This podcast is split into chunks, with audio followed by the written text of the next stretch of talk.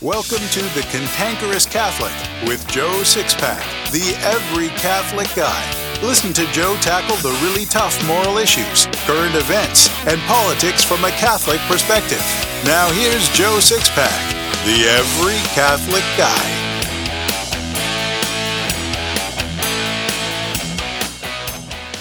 Hello, Sixpackers, and welcome back to the Cantankerous Catholic, episode 30.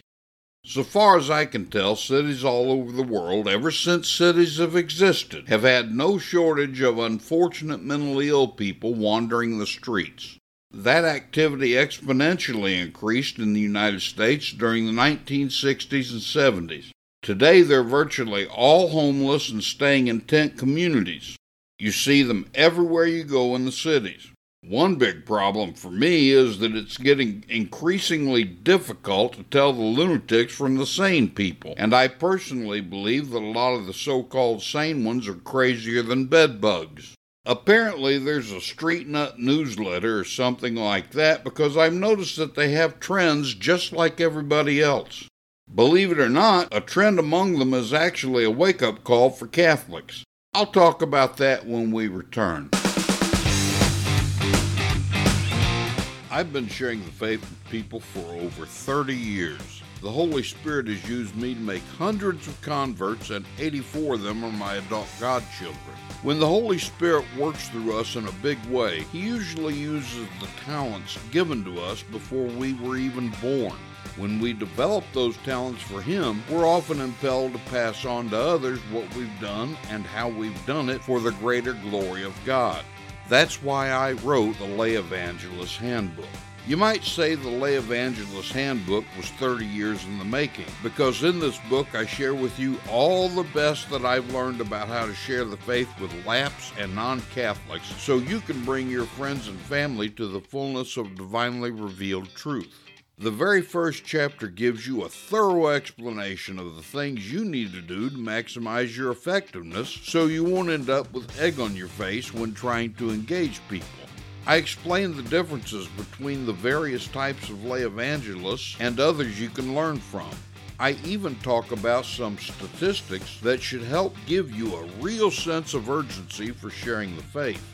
Then I get to the step by step process for sharing the faith. I give a full presentation of the exact text I've used and refined for 30 years. I tell you what to do, what to say, and how to do and say it, while leaving room for you to work in your own personality and make these techniques your own. There's no other book like this on the market. So get your print or ebook copy of the Lay Evangelist Handbook today. It's available in print on cantankerouscatholic.com or in print and ebook on Amazon and Barnes & Noble.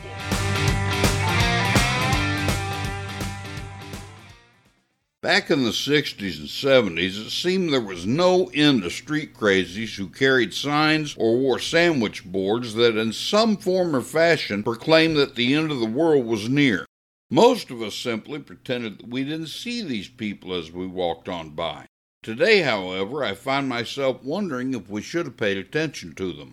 Things are crazier today than they've ever been, both in society and in the church. The church has certainly faced worse times than these throughout her 2,000 year history, but things are still pretty bad.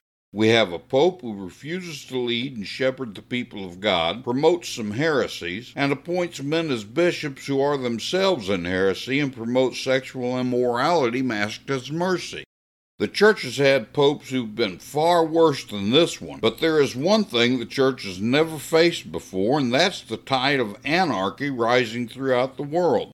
Even as this Pope attempts to somehow make the Catholic Church fit into the world's view of a godless existence, she is under an ever increasing attack from the entire world.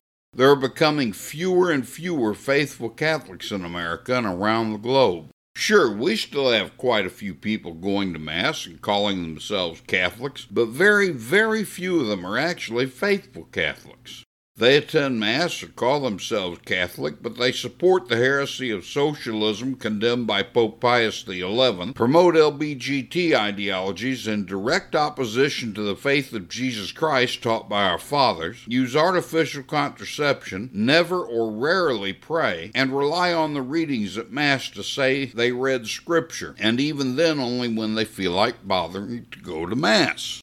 I believe we may well be headed into the end times. That's good news for some people because after the rule of the Antichrist, our King Jesus Christ will return and rule forever and ever. All evil will end. No more false religion, no more crime, division, drugs, deceit, divorce, violence, hate, sexual deviance, pornography, atheism, communism, poverty, sex abuse, and sacrilegious acts against God. Over. Done forever. However, for most of us, this is a bad thing.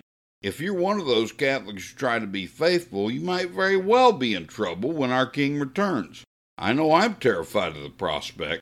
Yes, I said most of us. Why? Because we live our Catholicism within ourselves when Jesus intended that it be lived outside ourselves as well. I've no doubt that you six packers attend Mass regularly, say your prayers, give to the support of your parish, and try to help those you come across who are in need.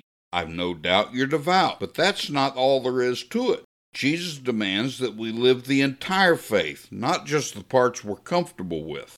I've been a lay evangelist for more than 30 years, made hundreds of converts, and even been willing to sacrifice my life for the faith when tested. Yet I'm absolutely terrified at how God will judge me for my lukewarmness. You can ask any number of Catholic lay people or priests about how they think God will judge the way you've lived your life, and the one answer you can count on from them is that He's merciful and will excuse you for not doing some of the things you know you should be doing. Without realizing it, they'd be telling you a lie that was spawned out of the bowels of hell. Of course, Jesus is merciful, but He's also just. If He weren't, He couldn't be God. When people tell you that he's merciful and will excuse you for not doing some of the things you know you should be doing, they're calling Jesus a liar. In Revelation 3:15, Jesus says, "I know your works. You are neither cold nor hot. Would that you were cold or hot. So, because you are lukewarm and neither cold nor hot, I will spew you out of my mouth." The Douay Rheims version says he'll vomit us from his mouth. Based on the context, I'd say vomit is probably a more accurate translation.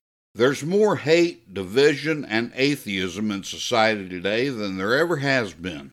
Did you know that a recent survey shows that an astronomical 91% of radical leftists believe there'll be an all out violent civil war soon, and that 61% of conservatives believe that as well? Frankly, I've believed it for a couple of years, and I even have a prediction about when it's going to start. But the question is, what are you doing about it? Our Lady of Fatima said that the last great battle between Jesus and Satan will be for the family, and that war is well underway. Not only do we have the long established family destroying practices of abortion and contraception, but we have a 50% divorce rate with subsequent adulterous remarriage, acceptance of homosexuality, same sex civil marriage, transgenderism, same sex couples adopting children, gender fluidity, cohabitation, a disdain for sacramental marriage and bringing children into the world, open marriages, pornography, and a laundry list of other other things. That only partially covers the issue of family alone. I could go on all day talking about the evils we have now that wouldn't even be considered by decent people a few years ago. Again, I ask, what are you doing about it? There's this little thing called the works of mercy, and we all have a moral obligation to perform all of them, not just the ones we're comfortable with. The spiritual works of mercy are to instruct the ignorant, to counsel the doubtful, to admonish sinners, to bear wrongs patiently, to forgive offenses willingly, to comfort the afflicted, and to pray for the living and the dead. You're a six packer, so I know you're forgiving offenses, comforting the afflicted, and bearing wrongs patiently. Every good Catholic does those things, and I know you're a good Catholic. And I hope you're remembering to pray for both the living and the dead. But are you counseling the doubtful, instructing the ignorant, and admonishing the sinner? Remember, you're not free to choose what you do, but you have to get outside your comfort zone to do it all. That's why I always say comfort and conviction don't live on the same block. If you have the conviction that a thing is the right thing, you can forget about being comfortable. Counseling the doubtful, instructing the ignorant, and admonishing the sinner all go hand in hand. It's up to us to counsel Catholic souls who have doubts about everything from belief in the nature and existence of God to why we must obey the Church's laws. It's up to us to inform our brothers and sisters when it's obvious they neither know nor understand the faith. This includes teaching non Catholics what the Church of Jesus Christ teaches. It's up to us to admonish Catholics you know when you see or hear them do something that violates Catholic morality. These things are a big deal. If I'm right and we're approaching the end of the world, and you can rest assured it's going to happen sooner or later, what we have to be concerned with is how Jesus will judge us. You see, no one has a guarantee of getting into heaven, despite what the Protestants and most modern Catholics believe and say. After all, Paul says you must, quote, work out your own salvation in fear and trembling. That doesn't sound to me like a man who believed we're assured of our place in heaven. Working out our salvation is why there'll be a judgment. If we're guaranteed heaven, a judgment makes no sense. And when we're judged, it won't just be for our thoughts, words, and actions. It'll also be for things we fail to do. You know, pesky little things like failing to share the faith and admonishing the sinner. So these things have to be done if we can hope to one day join Jesus in heaven. You can spend eternity in hell for failing to do good things just as easily as you can for doing bad things. I believe in talking about Jesus' mercy as much as anyone, but I spend a lot of time talking about his justice because people prefer to forget about the other side of Christ, and we do that to our own detriment. However, this needs to be balanced out. We'd all agree that it's a mortal sin to stand by and watch a man choke to death when a simple Heimlich maneuver would save his life, because such a thing would be an act of murder. But when the person witnessing the choking death of a man has only one arm, he can't be expected to perform the Heimlich maneuver, can he? So the one armed man couldn't be imputed guilt for failing to do that which is impossible for him. The same holds true in any moral situation. I realize most Catholics can't evangelize as I do, thus fulfilling the work of mercy to instruct the ignorant. However, your inability to do as I do doesn't relieve you of that responsibility. One way you can certainly fulfill it is to divest your family and friends of their ignorance. That's evangelization too, and all of us Catholics have to be evangelized every day. Another way you can partially fulfill this work of mercy is to find an apostolate that does evangelize and help that apostolate do the work it does by using your financial resources. An unfortunate reality of evangelization is that souls cost money. For example, I work almost exclusively online now. I take in just enough to cover expenses most months. But if the cost increases, and they most surely will, I'm in trouble. And what if my computer bites the dust? I sure can't afford another one. You can count on it that many other apostolates face the very same circumstances. When you help an evangelistic apostolate financially because you're incapable of doing evangelization yourself, you share in the graces earned every time a soul is helped. The apostolate couldn't do its job without your help. So God gives you credit for instructing the ignorant because of your generosity with Him and the apostolate. At the end of the day, there's no excuse for not fulfilling the entire Catholic faith. And rest assured that an unwillingness to step outside your comfort zone can only make things worse for you. Paul says in 1 Thessalonians, when people say there is peace and security, then sudden destruction will come upon them as travail comes upon a woman with a child, and there will be no escape. You have to decide whether you want comfort or to have conviction. Learn things about the Catholic faith you never knew in Joe Sixpack's Secrets of the Catholic Faith. There are many essentials to our holy and ancient faith that few modern Catholics know. Those essentials have become, well, secrets, hence the title Secrets of the Catholic Faith. Joe Sixpack, the Every Catholic Guy, is always exciting, never boring, and completely politically incorrect. He never shies away from the so called untouchable moral issues. With his use of humor and directness, readers and students can never get enough of what he teaches. According to Joe, there isn't one single teaching of the Catholic Church that can't be completely demonstrated to an inquiring mind. Everything can be demonstrated. But the Catholic laity aren't being taught these things. They're being fed pablum when they need and want meat. Secrets of the Catholic Faith is actually exciting, and it will make any Catholic's chest swell with pride. So get your copy of Secrets of the Catholic Faith by Joe Sixpack, the Every Catholic Guy, today in print or ebook on Amazon, Apple Books, Barnes & Noble, and Kobo.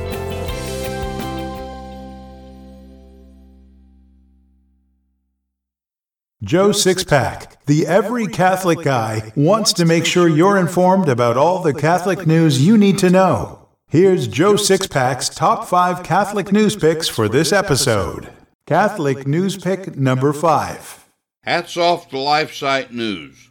In a surprise move, a proposed California law which would have forced Catholic priests to violate the seal of confession was tabled after the bill's author realized the measure lacked sufficient support to pass.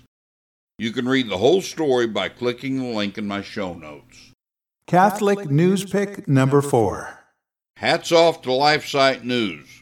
Christian fast food chain Chick fil A may be open 52 days a year less than the competition, but it still managed to become the third largest restaurant chain in the United States, according to new numbers released by Nation's Restaurant News. This is an example of what can happen when you put God first and promote the practice of virtue among your employees. Now, Catholics need to learn the lessons from this Protestant owned company. You can read the whole story by clicking the link in my show notes. Catholic News Pick number three. Hats off to LifeSite News. The largest union representing teachers in the United States formally adopted a statement at its annual representative assembly embracing a fundamental right to abortion, labeling pro life Americans as misogynistic in the process. This means children in public school will be indoctrinated about the virtues of abortion. My best advice for parents is to homeschool because most Catholic schools aren't much better. You can read the whole story by clicking the link in my show notes. Catholic News Pick number two. Hats off to LifeSite News. Oklahoma County District Judge Cindy Truong upheld the state's 2015 ban on second trimester abortion procedure known as dismemberment abortion to the chagrin of the abortion lobby. You can read the whole story by clicking the link in my show notes. Catholic News Pick number one. Hats off to LifeSite News. Evangelical leader Reverend Franklin Graham, son of Billy Graham, is speaking out against one of the LGBT lobby's top congressional priorities, warning that the so called Equality Act would have catastrophic consequences for both religious freedom and women's rights if it became law. You can read the whole story by clicking the link in my show notes. I believe a really great way to teach the faith is through stories, parables, and anecdotes. So here's today's story. A teenage girl away at boarding school texted her mother and asked her to send a mirror. Mom texted back saying, I'm sending you a package with three mirrors. The first will show you to yourself as you are. The second will show you what you will be. The third mirror will show you what you should be. When the package arrived, the girl opened it curiously. The first thing she took out was an ordinary mirror. She thought, this must be the mirror that shows me as I am. The second item in the package was a picture of a human skull with an inscription that read, This is what you will be.